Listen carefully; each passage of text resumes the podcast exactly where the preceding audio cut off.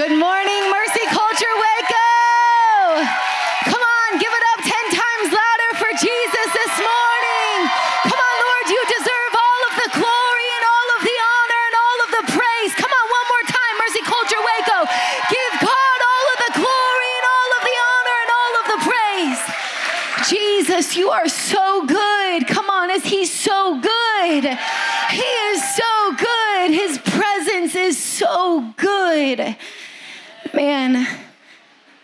have the day to day life of work and challenges and spiritual warfare, and then you walk into the presence of God like that, and you just have all of the sudden the confidence to laugh in the face of the enemy and say, Where were you?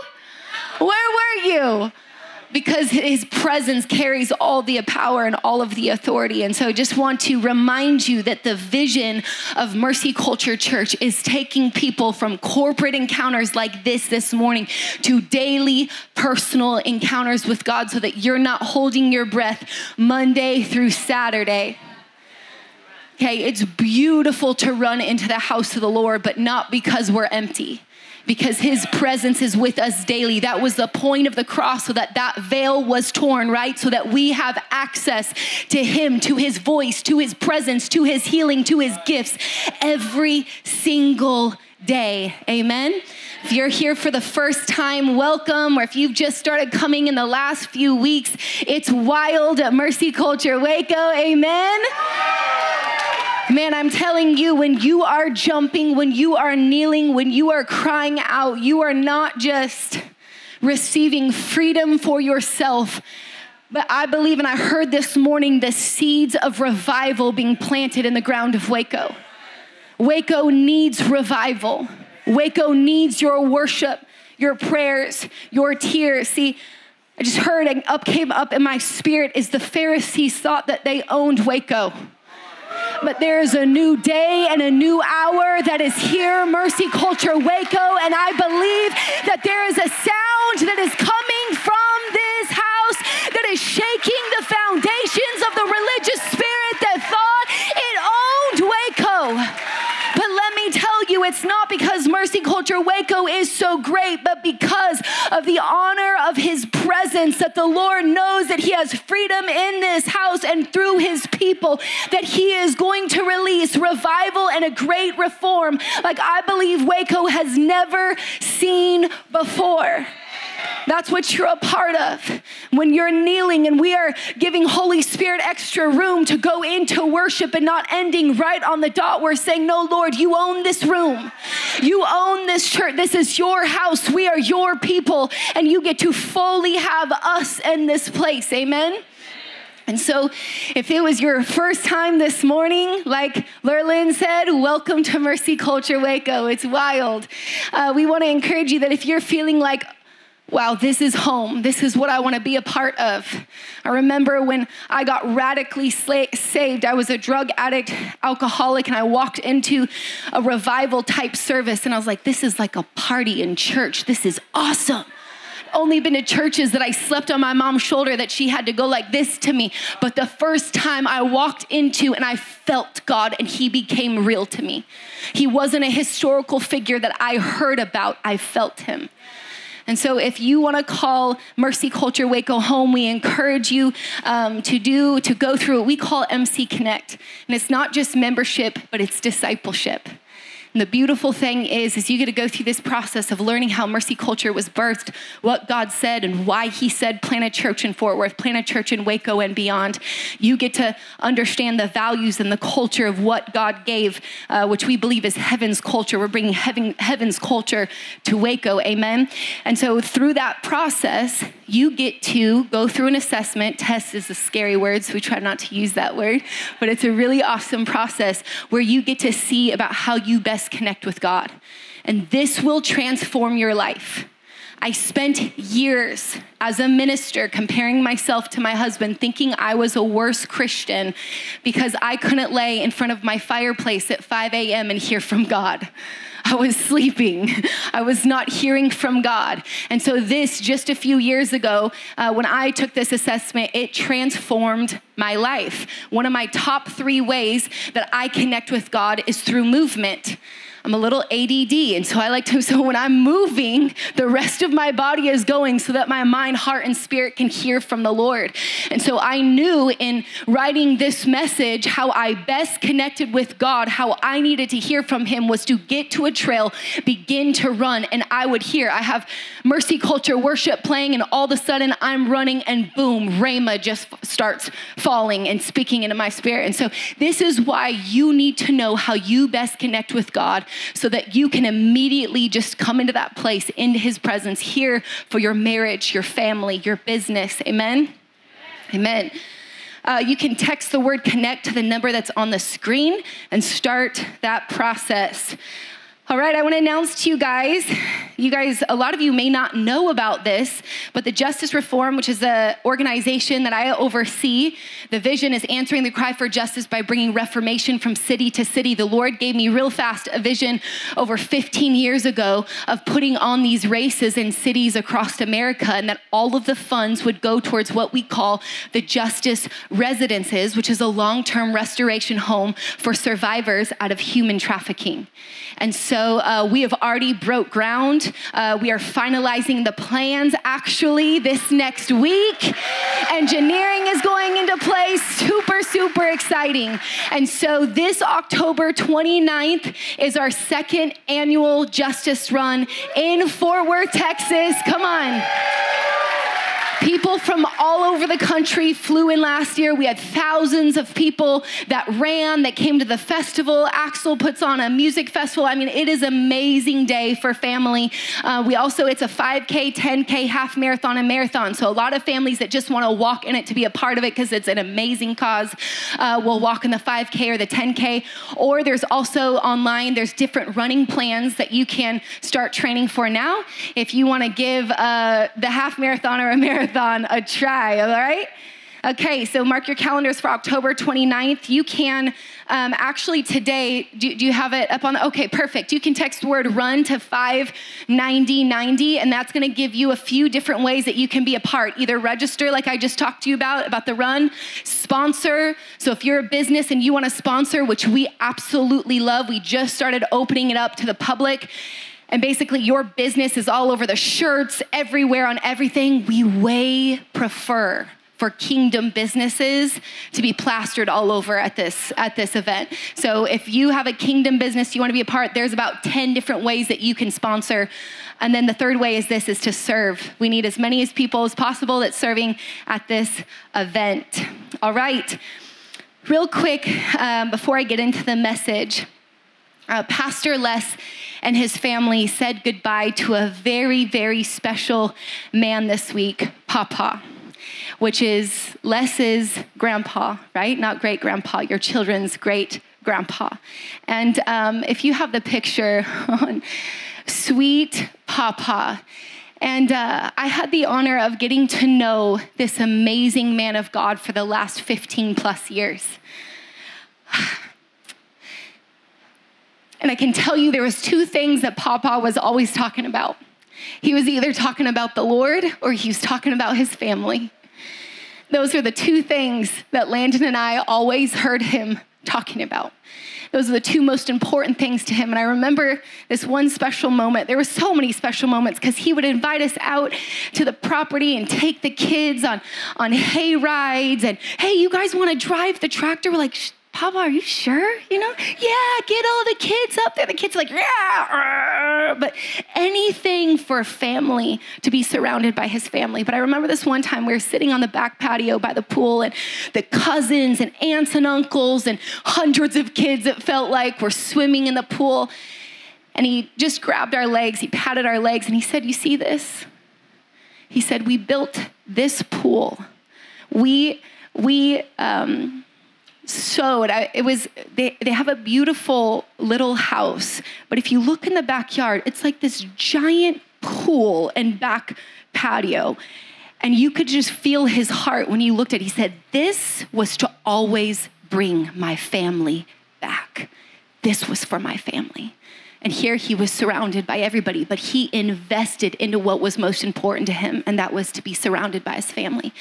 And this last week, when he went to be go home with Jesus, I believe the Lord honored him because he put what was most important first. And this week he was surrounded by his family. Would you just stand to your feet, the Cody family? Papa was surrounded by his entire family in the hospital, worshiping the Lord as they said goodbye to him, as they said, see you later to him. And so, if you would just stretch your hands, I just felt like we were supposed to pray. And I, I was praying over Granny as I walked in, and I was trying to pray a different word, Cody family. I was trying to say a different word. And it was, I was praying for restoration of the Cody family. But up out of my spirit came the word recompense. And I felt this leap in my spirit. And I felt so strongly the Lord say, No, I'm not just bringing restoration to this family, I am bringing recompense or payback to this family. And I believe that the Lord is honoring Papa's legacy the legacy of family to not just restore, but to pay back everything that the enemy thought that he was going to steal or what he thought was going to make messy. The Lord says, No, I make the crooked way straight. So, Father, I bless the Cody family today. And I declare what the enemy thought he was going to make a mess. In fact, the Lord just said of generations of what he thought he was going to bring demonic strongholds to last. I saw the Lord breaking down and breaking off demonic strongholds that would be forever severed.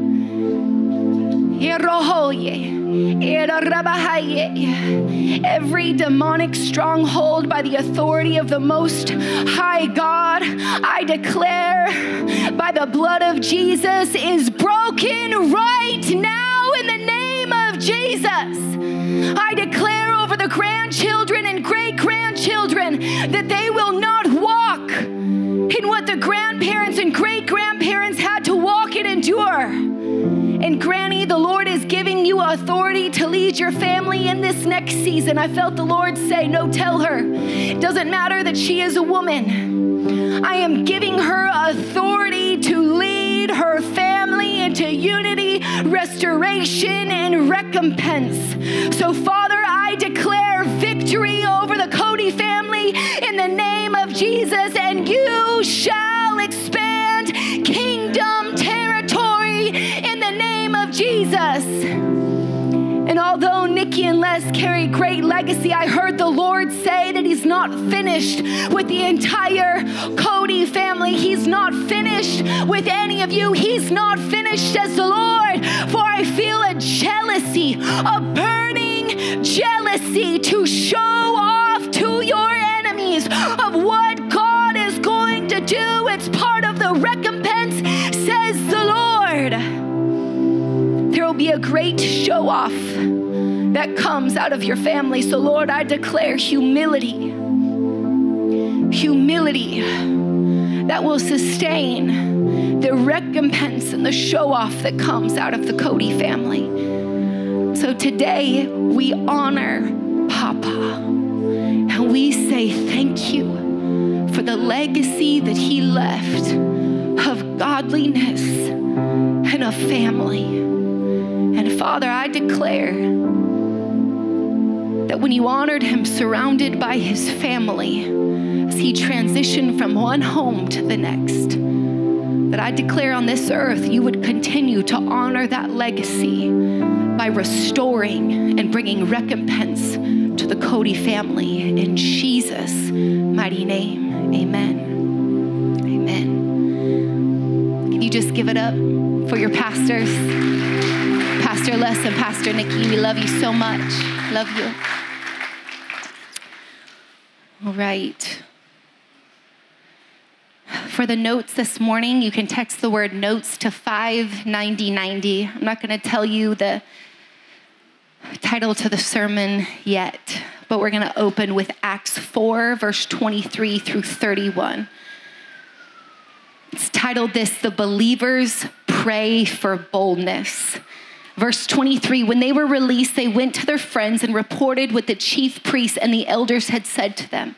And when they heard it, they lifted their voices together to God and said, Sovereign Lord, who made the heaven and the earth and the sea and everything in them, who through the mouth of our father David, your servant, said by the Holy Spirit, Why did the Gentiles rage and the peoples plot in vain? The kings of the earth set themselves, and the rulers were gathered together against the Lord and against his anointed. They're praying right now. It says in verse 27, they continue their prayer, for truly in this city they were gathered together against your holy servant Jesus, whom you anointed, both Herod and Pontius Pilate, along with the Gentiles and the people of Israel, to do whatever your hand and your plan have predestined to take place. And now, Lord, look upon their threats and grant to your servants to continue to speak your word with all boldness while you stretch out your hand to heal, and signs and wonders are performed through the name of your holy servant Jesus. And when they had prayed, the place in which they were gathered together was shaken. And they were all filled with the Holy Spirit and continued to speak the word of God with boldness. Let us pray. Lord, we just thank you that you are in this room, that we are your people that this is your house. So we give you full right, full dominion to speak, Lord, because your servants are listening. Would you correct in us wrong thoughts, ideas, and beliefs? Would you reform us to receive truth, to receive the call of God for this hour, oh God? Lord, we say, have your way. Come on, can you just tell him, have your way? Have your way, Lord. Have your way, Lord. And just declare, speak, Lord. Come on, declare, speak, Lord. Your servants are listening. Thank you, Lord, that you are in this place. So, Father, I declare that I'm a vessel of your presence and of your glory. Let your words pour through me, Jesus, not my own words, not by my power and might, but Lord, by you, by your power and by your glory. In Jesus' name, amen. So, chapter four is one of, of chapter four of the book of Acts is one of my favorite chapters, and I say it a lot, but it really, really is. Because if you haven't read it before, you definitely need to read it. But a lot is happening in chapter four. It is like the action movie of the Bible. Of course, there's a lot of action movie portions. I think that there should be a lot more movies based upon the Word of God. It would make the best movies ever. But in chapter four, you have the preaching, the, the bold preaching of the apostles coming forth, and they're confronting the Pharisees and the Sadducees, and they're putting their life on the line, and supernatural healing is breaking out. And it says there's supernatural generosity that's taking place where the believers are giving whatever they're selling and they're buying. It says that nobody has any need, but it is this like incredible time of boldness for the church of God and the expansion of territory and where God is breaking out in signs, miracles, and wonders. I believe that when I read chapter four, that it is a, really a picture of what is taking place in Mercy Culture Church. I get really excited because as I'm reading, I'm like, God, you're doing this. God, we're seeing you move in this way. But as I was reading through, the Lord highlighted a specific area that brought me great concern and not just great concern, but I felt the Holy Spirit bring an awareness and a warning to our church. And that's what I'm going to share with you this morning. Is I believe that there is something that this scripture is talking about that if we do not pick up as a church, that we will not continue in all of these exciting things that is taking place or the expansion of territory. There's a word in all of the scriptures that I'll be teaching on this morning and all throughout the Word of God that I believe has a reputation of sometimes not being fun or that older people or weird people do. And I believe that the enemy, it's also one of the greatest areas that the enemy resists in our life. And it is this word it is prayer. The message this morning is titled this that prayer is what expands territory. Prayer is an action word. What do I mean by this? Prayer is not about us receiving, but about us doing. Prayer is about us pouring out. And I believe that this is where the body of Christ is often weak. Is we're really great at running to house of God when we need to receive something when we need to receive a prophetic word, when we need to receive a, healing, when we need to receive whatever it is that we're in need of. We have the fun services, new cars, I'll be there, healing service, I'll be there. Then it's prayer night and it's nobody, few people that come because all of a sudden I'm just too tired. I had a really rough day. Why? Because it's not about us receiving, it's an action word that we have to respond and walk in and pour out what? Our faith pour out our faith to Him. Prayer is an action word. And I believe that this is why the greatest amount of resistance comes against our prayer life. Actually, two areas our prayer life and reading the Word of God. So, can you imagine if you married the two? If you actually begin to pray the Word of God, do you know when you begin to pray the Word of God, it is like an atomic bomb dropped in the enemy's territory where all of a sudden demons, resistance, strongholds have to go. But all of a sudden, we want to sit down and read our word of God. Oh, I'm just so tired and I'm stressed, and the kids are. Close the Bible, close the word. Go to pray and distracted and this and that, can only think about all the other important things that we have to do instead of kneeling in prayer praying with our kids, praying with our spouses. Felt like this when I ministered this last weekend at Mercy Culture that there was great resistance in marriages of praying together that you felt foolish, that you felt you weren't taking ground together. All of a sudden, you were so worried about what you sounded like.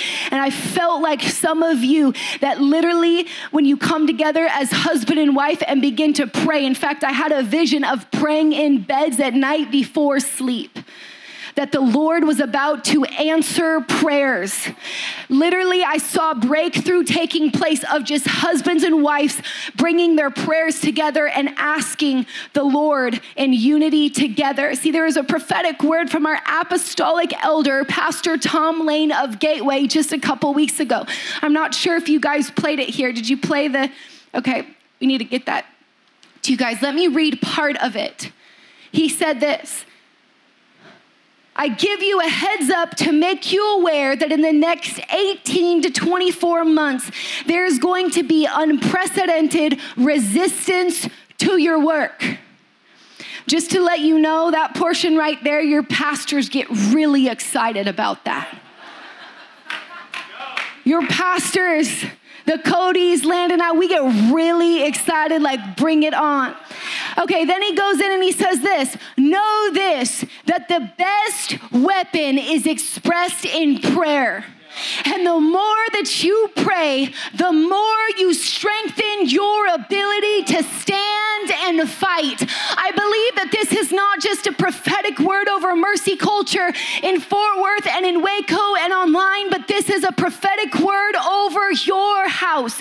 Is that when resistance comes, prayer is what pushes you through that demonic resistance into victory. Amen. Speaking of that, prayer is the avenue for our faith to be put in the Lord. Let me break down what this means. Prayer is the avenue for our faith to be put into the Lord. So, you guys know that this has been the year of expanding territory. Pastor Landon was here last weekend. He ministered that message. Pastor Les, you have been ministering on that. Pastor Nikki, a couple of weekends ago, preached a phenomenal message on the priesthood, and she challenged you to pray First Chronicles 4:10 every single day. Pastor Les, have you been challenging before that? Awesome.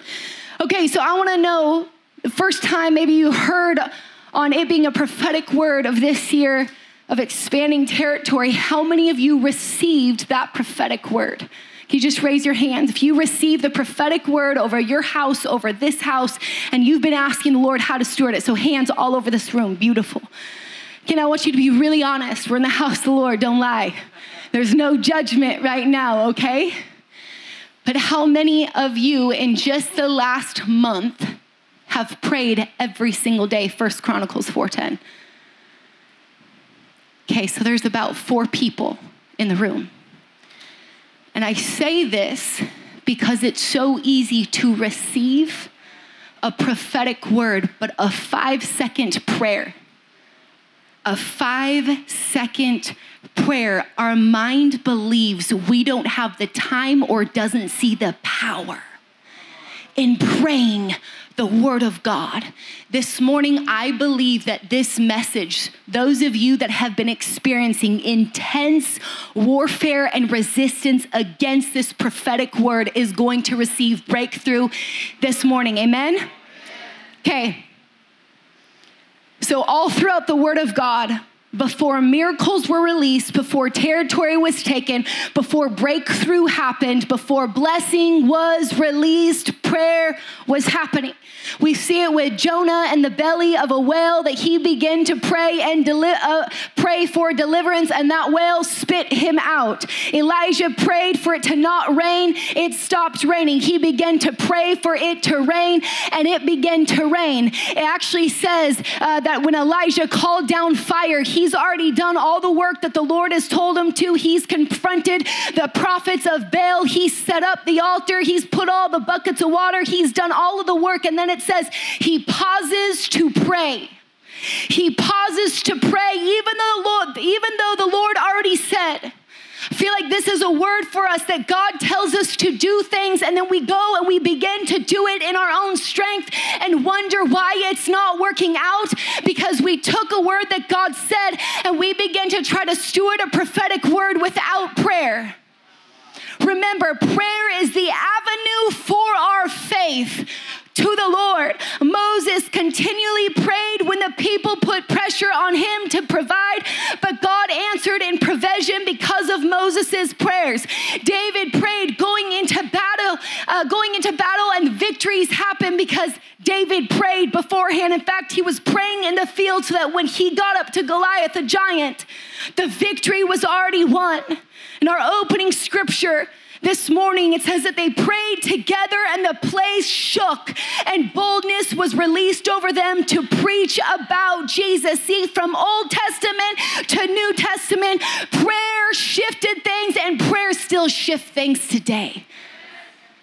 Prayer is the place that authority is given to expand territory. See, prayer is the place that revelation is given to do that new thing that you've never done before. But in prayer, He tells you how. See, prayer is the place that solutions are given to issues that have been in your family, in this city, in the nation forever. See, prayer is the place that bondages are broken and breakthrough comes because repentance, tears, and godly sorrow takes place. See, prayer is a place that power might and strength is given to take down giants. And prayer is the place that the victory is won before the battle has even begun.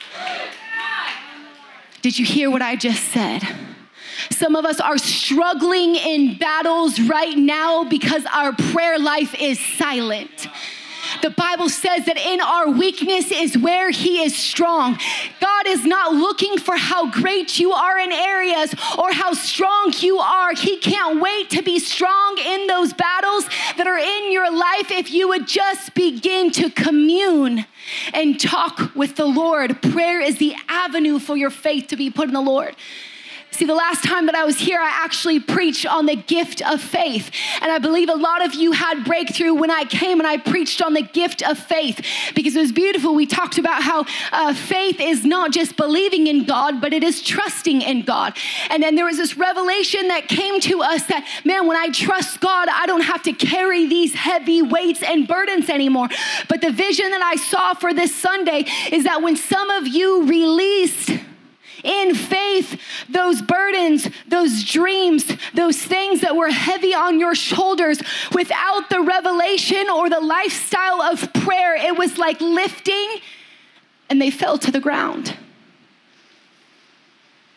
See, if prayer is the avenue for our faith, when we lift those heavy things off of our shoulders, what? It is through prayer. Lord, I lift in faith my business. I lift in faith my teenagers. I lift in faith whatever those things are in your life up to Him through prayer. It is the vehicle, it is the avenue that allows Him to bring victory into your life.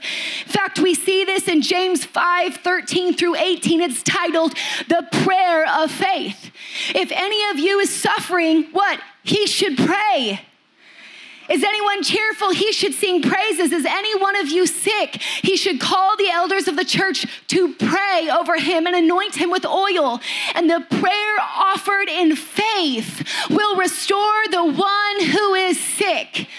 Come on, this is not just talking, although it's talking about cancer, although it's talking about a sickness, it can be talking about a marriage that is sick, a family that is sick, a generation that is sick, a city that is sick. And it says, The Lord will raise him up and he will be forgiven. Therefore, confess your sins to each other and pray for each other so that you may be healed. The prayer of a righteous man has great power to prevail.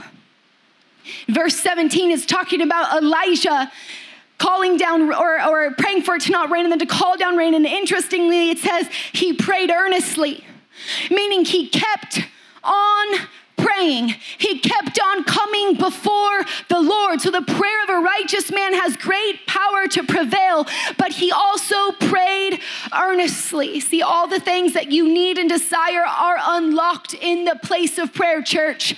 Everything that you need and desire, this is why, again, the enemy tells you you're too exhausted and you have no time or it's powerless, and he's not listening to you. This is why, because prayer is defined as this petitioning God or bringing your petitions before Him. See, throughout the Word of God, we see prayer used as seeking God's favor, pouring out our souls to the Lord, and crying out to heaven to draw near to the Lord, to encounter Him, kneeling before the Lord, submitting ourselves to Him, and humbling ourselves. Philippians 4 6 through 7 says it this way to be anxious for nothing. It means that anxiety that comes on you Monday morning, that anxiety that comes on you before you're trying to go to sleep. It says, but in everything, by prayer and petition with thanksgiving, present your requests to God, and the peace of God, which surpasses all understanding, will guard your hearts and minds in Christ Jesus. How beautiful is this that you don't have to struggle to guard and protect your heart and mind in a crazy era that we are living in, but by praying and petitioning the Lord, anxiety has to go, and your heart and your mind is guarded and sound. Prayer is like this I don't know, I don't watch sci fi movies. What would you call like an aura or an orb or whatever? I hate sci fi movies. Sorry for the people in here that love sci fi. Anytime Landon's like, let's watch a sci fi, I was like, I'll shove my mouth some popcorn and then fall asleep. So go for it. but this is what I just had a vision of is prayer is like this orb thing around you that you get to coast through life with what? A prayer covering that allows you to expand territory when everyone around you seems like they're going crazy, when everybody around you is operating in fear, when everybody around you is closing themselves up in a house and you're expanding territory, you're purchasing more houses, you're looking for the next business to open, you're believing believing for adoption. You're going into the nations with signs, miracles, and wonders when everybody else can't seem to just believe for tomorrow. This is what prayer does. In fact, three things that prayer must be for a successful prayer life. The first is this is that prayer must be consistent. And I was just touching on this a second ago with Elijah, but let's go to Luke 18 1 through 8. Here's another one of my favorite portions of scripture, but I believe the Lord brought me here to actually personally rebuke me also when I was writing this message. Because the more you get to know me, there's a word I always get really excited about, and it's the word justice because we're seeing so much perverted justice in the world that a lot of believers will quiver at that word without realizing that it's actually what the Bible says that God's throne is built upon a righteousness and justice. So, to be a just people, to reflect Him, our life should be built upon a righteousness and justice. So, Luke 18, 1 through 8, I see that word justice. I've preached on this multiple times. I get really excited, but the Lord pointed out something different this time. And it's in the first verse. And He told them a parable to the effect that they ought always to pray and not to lose heart or this, this word, not to lose heart, translates to do not give up or to show up. Verse 2, he said, In a certain city there was a judge who neither feared God nor respected man. And there was a widow in that city who kept coming. Say, kept coming. Come on, say, kept coming. Kept coming to him and saying, Give me justice against my adversary. For a while he refused. But afterward he said to himself, Though I neither fear God nor respect man, yet because this widow keeps bothering me, I will give her justice so that she will not beat me down by her continual coming. And the Lord said, Hear what the unrighteous judge says. And will not God give justice to his elect, which is you, his chosen people who cry to him day and night? Will he delay long over them? I tell you, he will give justice to them speedily. Nevertheless, when the Son of Man comes, will he find faith on earth? Now you can see why I get excited in this scripture and I want to jump and hoop and holler because what? She is receiving justice. Justice is something that we receive, so it's exciting. But in fact, Jesus says, I'm telling this parable not about what you are to receive, but how you ought to how you ought to pray.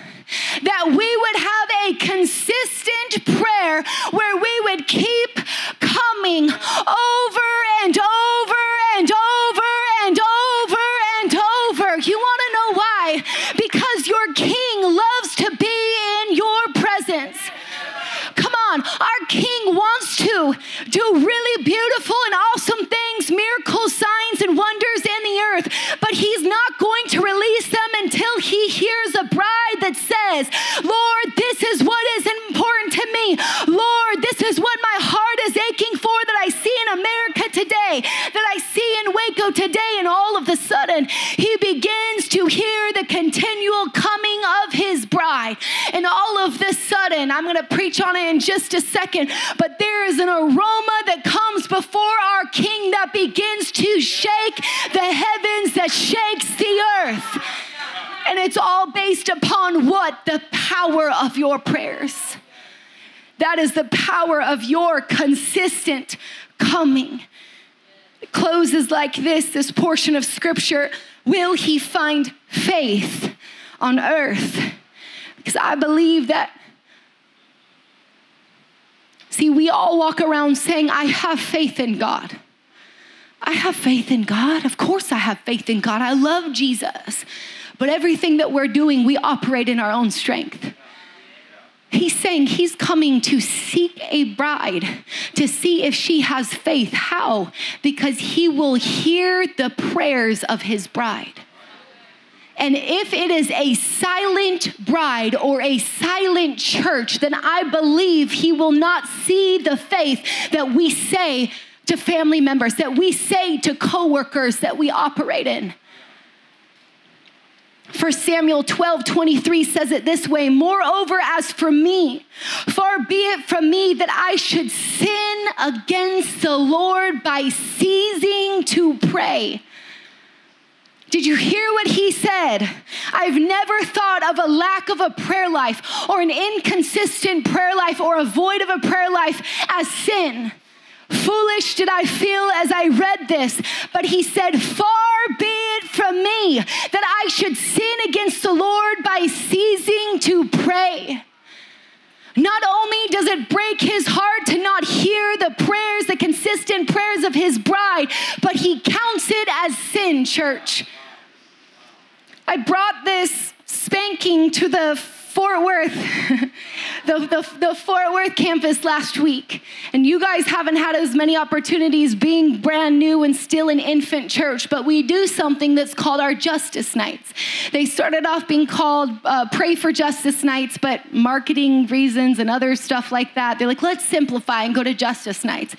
And somehow in that transition, it got translated to the body of Christ that it was just for the justice reform. Well, the justice reform is fasting and praying every single Wednesday. We pray together every single Tuesday. We're praying throughout the week. We send prayer requests out. We're in a constant state of prayer.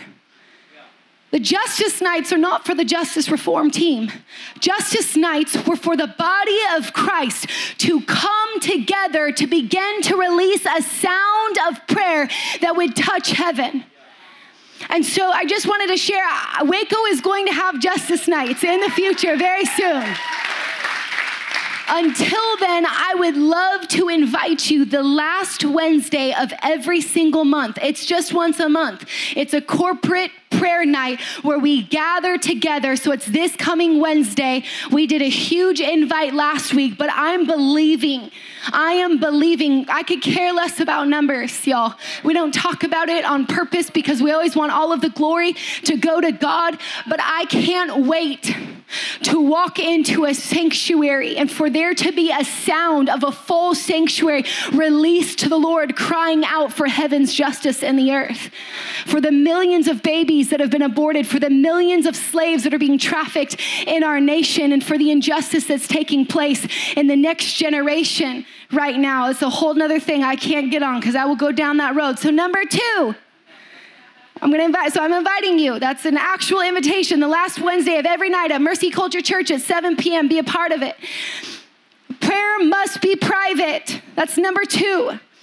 Jesus is a phenomenal demonstration of this. The Word of God shows us over and over that it says that Jesus went to the wilderness or the barren places or private places he would pull away often early in the morning or at various times for these places of private prayer. See, this intimate place of prayer was communion with his Father to please what the Father's desires were for his people.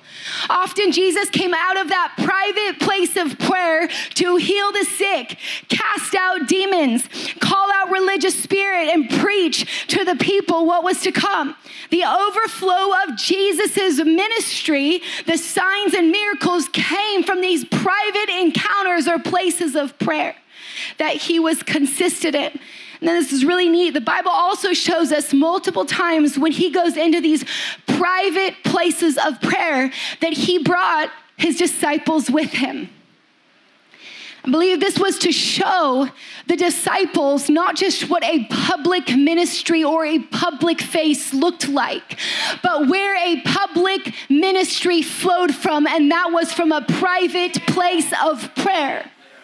And I just wanted to share with you that if some of you have people that you are discipling, or you have teenagers and children, and they come and rush in during that encounter time, and you're irritated saying, You're ruining my encounter time, you are pushing them away in one of the greatest times for them to learn where overflow comes from because Jesus knew that the disciples couldn't go and operate in the miracles, signs, and wonders without them understanding the powerful place of private prayer.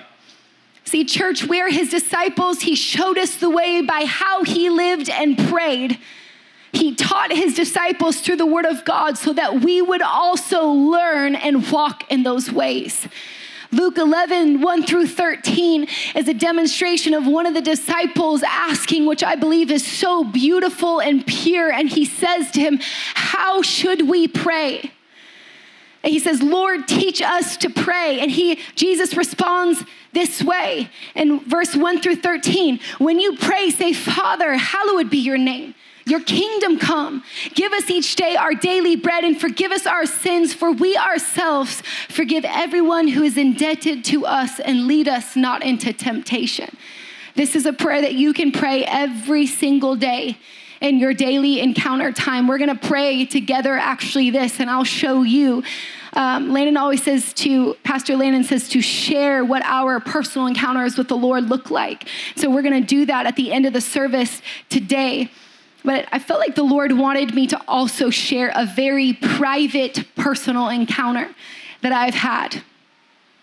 And I, I really kind of struggled with it because it's super personal and special to me. And I thought, Lord, this is something that's private and special for me. But I felt that there's a promise in it of what the Lord wanted to say He's going to release in your private prayer moments. And so, anyways, uh, a few years ago, actually, it's been way more than a few years ago, but we were living in uh, Phoenix, where we in? We've lived in so many places. Yes, we were moving from Arizona, and the Lord spoke through our daughter, who's only like three years old at the time, that she wanted to move our house to Texas. So, literally, we felt a leap in our spirits. Three months later, we're moving to Texas with a toddler and a newborn, and we get into that house. Our stuff isn't unpacked. I mean, we're just there for, I don't know, maybe a week, and our phone, Landon's phone rings. John Paul Jackson is a spiritual father of ours. I don't know if you know his ministry but a really, really powerful ministry. He was our spiritual father before he passed. Well, at this time, he had beat cancer, and we were all really, really excited. So that this phone call was very unexpected at the time. But because of all the different treatments that he was on, it had broke down his immune system, and he had got some other sicknesses. And this phone call basically said, You have to get to John Paul right away. He's probably not going to make it through the night. He was living in Texas. We would have never have made it to his bedside if the Lord didn't move us quickly to Texas. Landon literally in that moment says, Babe, I have to go. He goes and drives that uh, few hour drive to get to John Paul. And it's real quiet. John Paul is laying there. He goes to his house and he goes and he kneels before his bedside and he just begins to pray and to worship. And all of a sudden, he has this supernatural encounter in which he says is extremely hard to describe what took place, but he said it felt like his mantle was released over my life. So he calls me and he tells me this experience as he's driving back home. He gets back home and we're sitting in bed, and all of a sudden, Landon's phone rings again. It's a pastor we haven't spoken to in years, and he's freaking out. And he said, I just had a vision it's literally the hour that John Paul is passing. We haven't even got that phone call yet. And he says, I just had a vision, I have goosebumps, of John Paul Jackson's mantle coming down and falling on you. And he begins to pray and prophesy over us. And we just sat in bed weeping. I've never seen my husband weep this hard before is this beautiful moment that we are so thankful that God brought us there just in time to get that moment with Him. That there was something that I had hidden in my heart. And I never wanted to say it because I was so grateful that my husband got to be by his bedside. But what I had hidden in my heart that wasn't hidden from the Lord was that I wish I could have been there too. I wish I could have been at his bedside for that moment too. So it's, mm, over a year later, we're living in a new house at a real small walk-in closet, and so we we um, gathered up some funds so that I could build a, a long uh, walk-in closet for my prayer closet. Had a window in it. And I kept my scriptures and a bench to sit and pray, and where I could lay and pray. And so Landon was traveling. The kids were in bed, and I could just feel this like calling of the Lord. And I could not wait to get into my prayer closet this night. And so I have my worship on and I lay myself before the Lord and I'm just worshiping and I hear the Holy Spirit all of a sudden say, Get to your knees.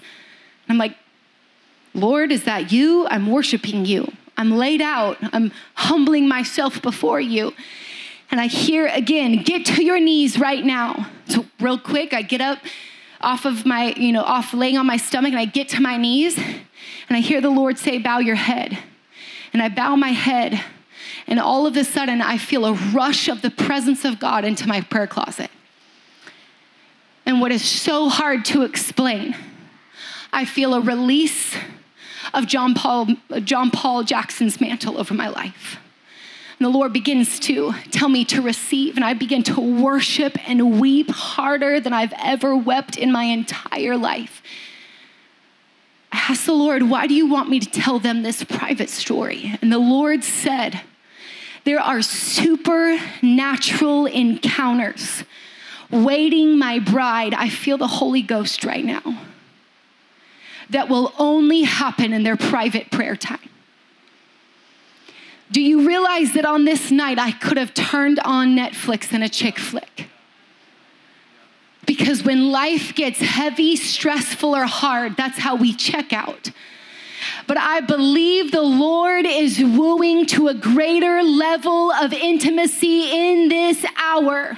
I believe He is wooing you, not pastors and preachers and worship leaders. He is wooing His bride into these private prayer moments to release crazy authority, revelation, gifts, to walk in the signs, miracles, and wonders you've wanted to believe for, but the enemy has said, all of the lies, all of the distractions. You're not great enough. You have too messed up of a past. All of the lies. And I believe today He is shattering them and He is wooing you into a private place of prayer. You are going to encounter the supernatural. John Paul prophesied over me, Heather, you will encounter the supernatural angels and all different types of things. And I believe even in this moment right now, I didn't say this in Fort Worth, but the Lord just like soccer punched me in the gut and said, Say what John Paul said over them. And I declare over you, Mercy Culture Waco. You will encounter the supernatural. You will encounter the glory of God. You will encounter angels. You will have authority over demonic strongholds in Jesus' mighty name. And I declare you will not apologize for it. Laugh when they call you crazy. Proverbs 15 8 says, The prayer of the upright pleases him. It is a consistent private prayer life with the Lord that produces what you cannot do on your own. And it's also what keeps you awake. See, a lack of a consistent private prayer life is what woos you to sleep.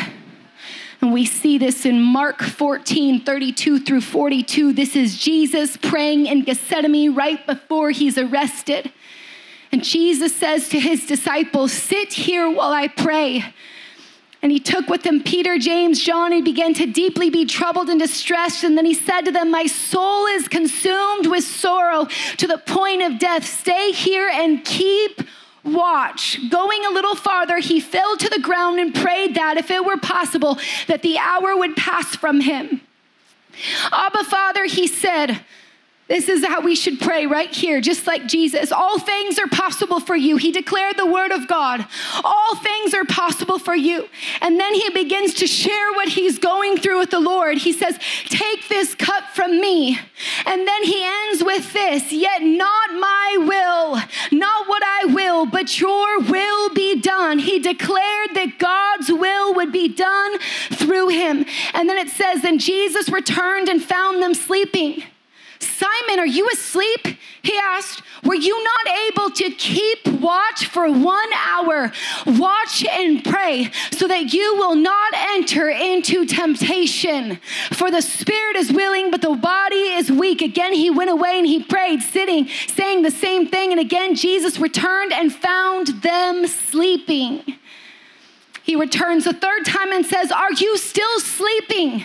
That is enough. The hour has come. And we all know what happens after this. What? The disciples in fear are scattered.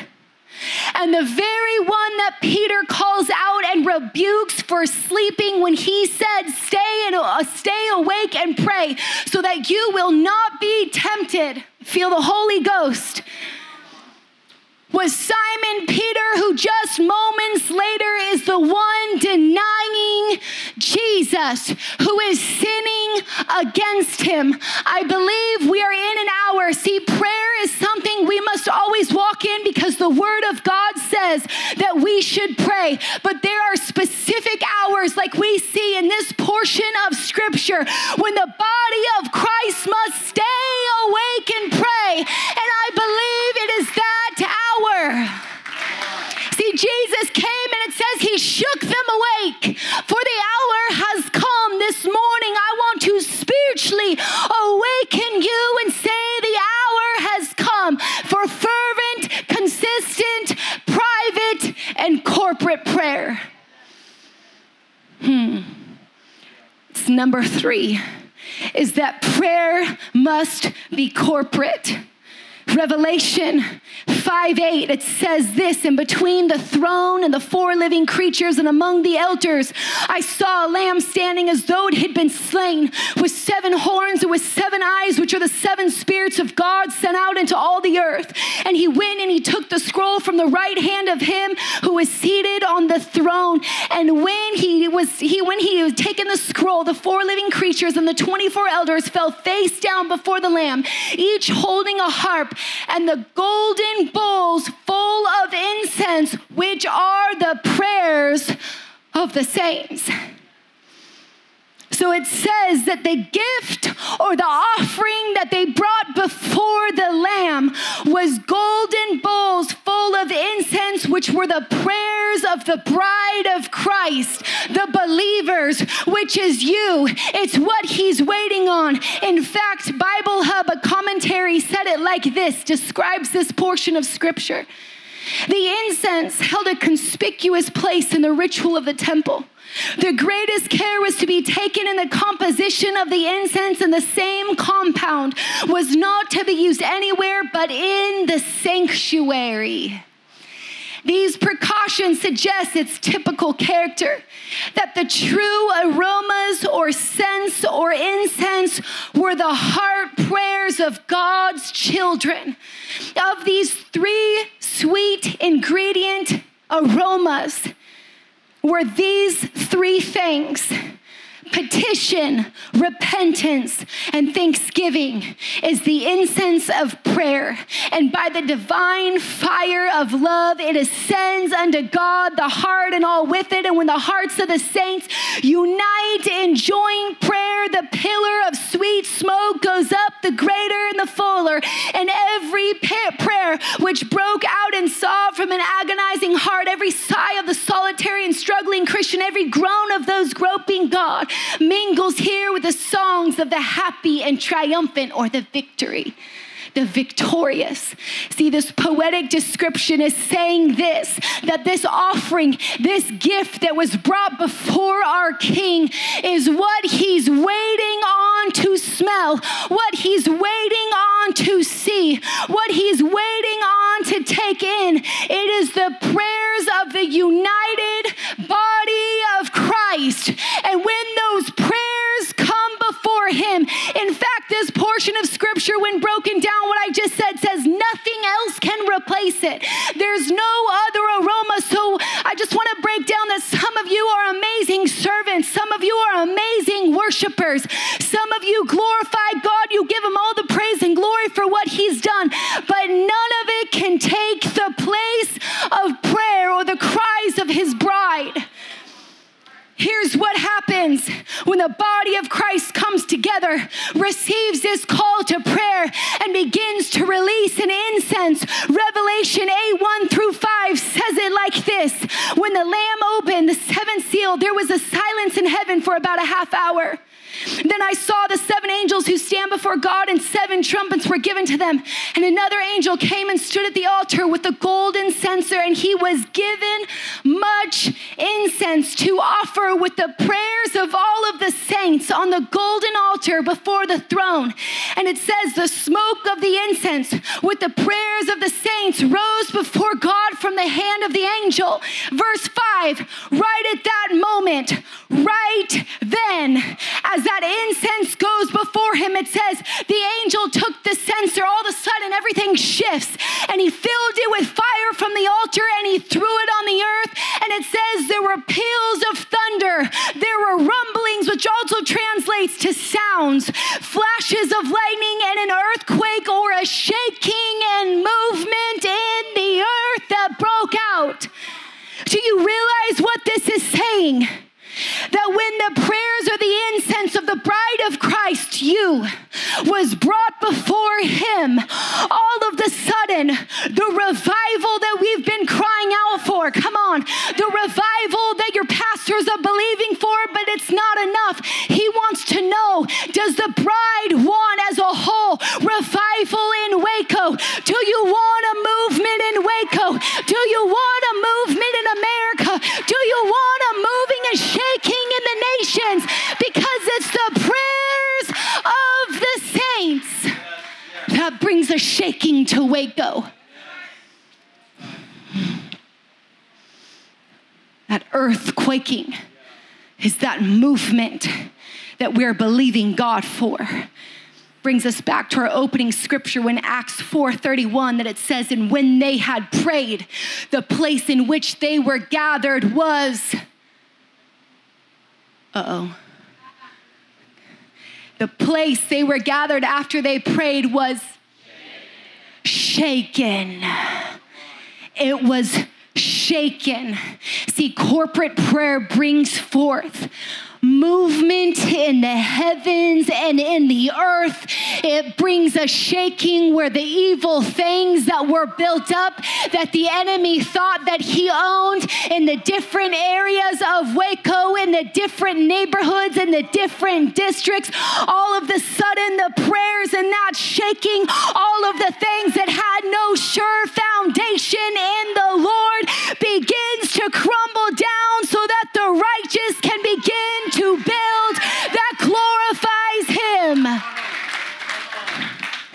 what your prayers do. That's why there's such a resistance when there's an, an invitation to corporate prayer. Can you imagine? Have you ever had the moment when all of your kids begin to worship together? Begin to pray. They're all getting along, and you're like, Jesus must be coming back. Nobody's fighting, nobody's ripping their faces off right now. But like, there's those few moments where all of a sudden your heart turns to mush, even if it's somebody else's child. That's what your heavenly father's heart does when his bride, when his sons and daughters come together and begin to weep and cry before him and offer up incense to his throne. Worship team, come up. Last week, when I was praying into this message, I heard the Lord give me a specific warning. It's at the very end of my prayer run. It was on August 18th, and I heard it so clear. And this is what he said. He said, It will be catastrophic for my bride if she does not pick up the call to prayer. I immediately thought, Lord, that is a very intense word. I don't know if I've ever used the word catastrophic before. So, Lord, I'm going to go look up what the word catastrophic means if this is you. And instantly I hear the Lord coming again. It will be catastrophic. So I run home, open up my laptop, just type in what is the definition of catastrophic. This is the definition causing sudden or very great harm or destruction. A momentous, tragic event ranging from extreme misfortune to utter overthrow or ruin. Utter failure a violent and sudden change in the feature of the earth, or a violent, usually destructive natural event such as a supernova, or the final event of the dramatic action, especially of a tragedy. I came here to tell you this morning, Mercy Culture Waco, that there will be a shaking one way or another. Whether it's your prayers behind the shaking, or you're the catastrophe behind the shaking. A shaking is coming one way or another. And I believe the Lord is patiently awaiting for his bride to pick up this call to prayer that's not flashy. It's not about a platform. It's not it's not going to get you a lot of likes. It's not going to get you a great following. It's not going to get you a lot of great hallelujahs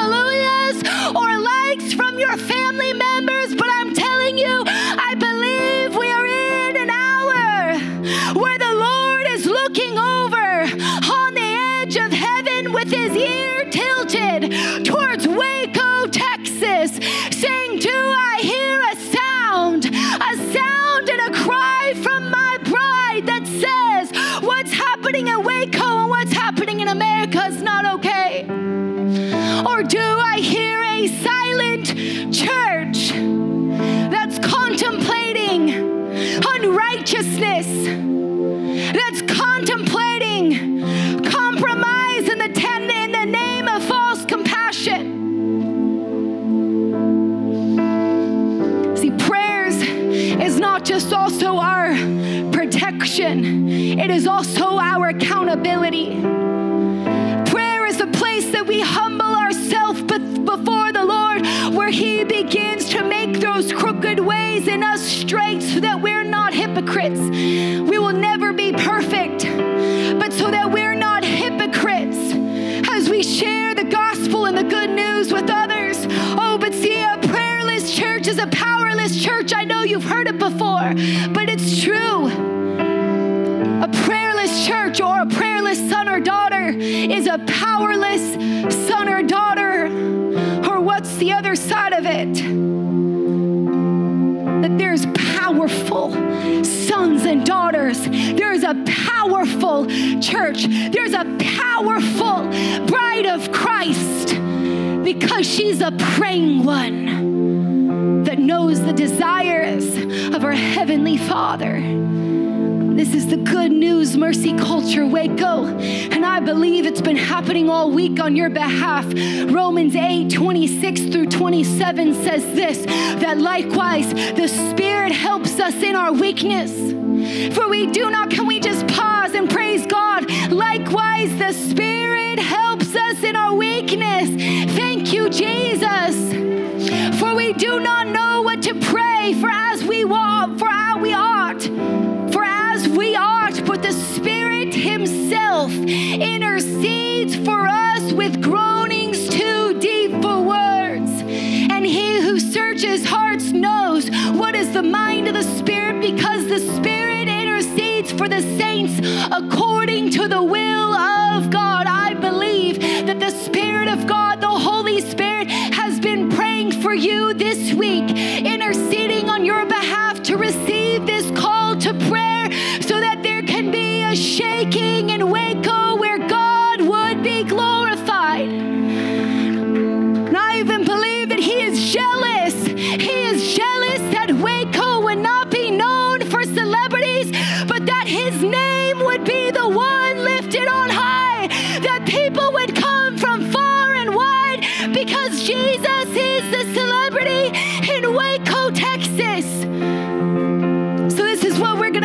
this morning.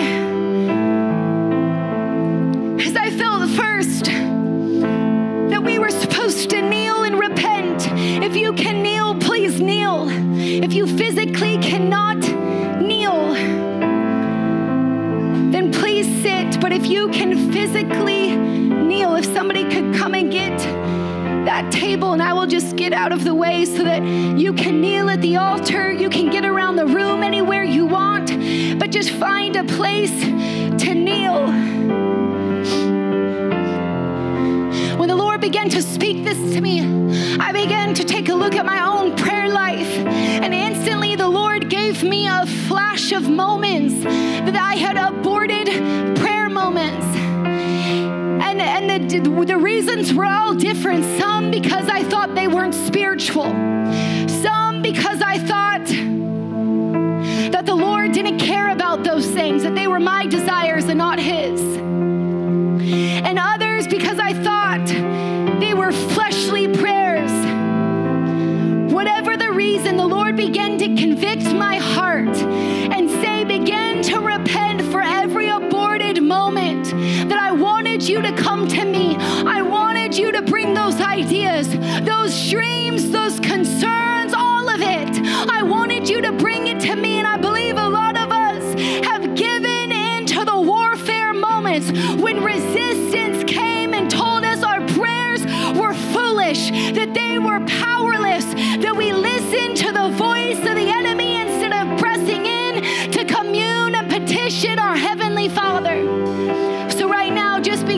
repent for whatever you feel in your life. Why there's been a void of a prayer life, why you haven't devoted daily prayer time Just begin to repent. Lord, forgive us. Lord, forgive us for making everything else more important. Lord, forgive the excuse, even if we didn't say it out loud, forgive us. Forgive us for thinking everything we could accomplish in our own strength without you, oh God. Lord, forgive us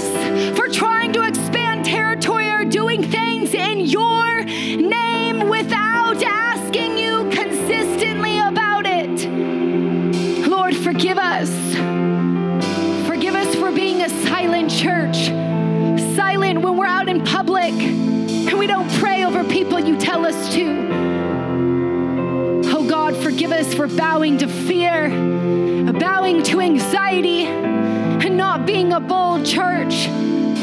Praying over our families. Some of you fathers need to repent for not being bold spiritual leaders in your family and leading your family in prayer.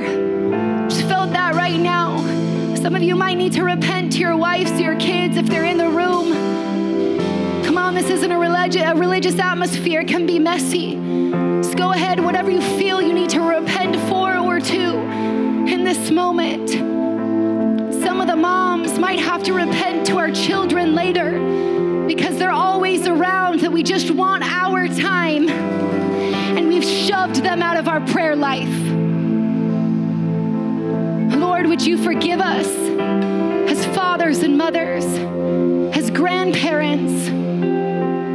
That moment when the disciples tried to shoo the children away, and you said, No, let them come to me. You honored them, and you said that's how our faith should be, is like those little ones. Oh Lord, I pray that even in our prayer time, as we invite others into it, oh God, that they would lead us in ways our children,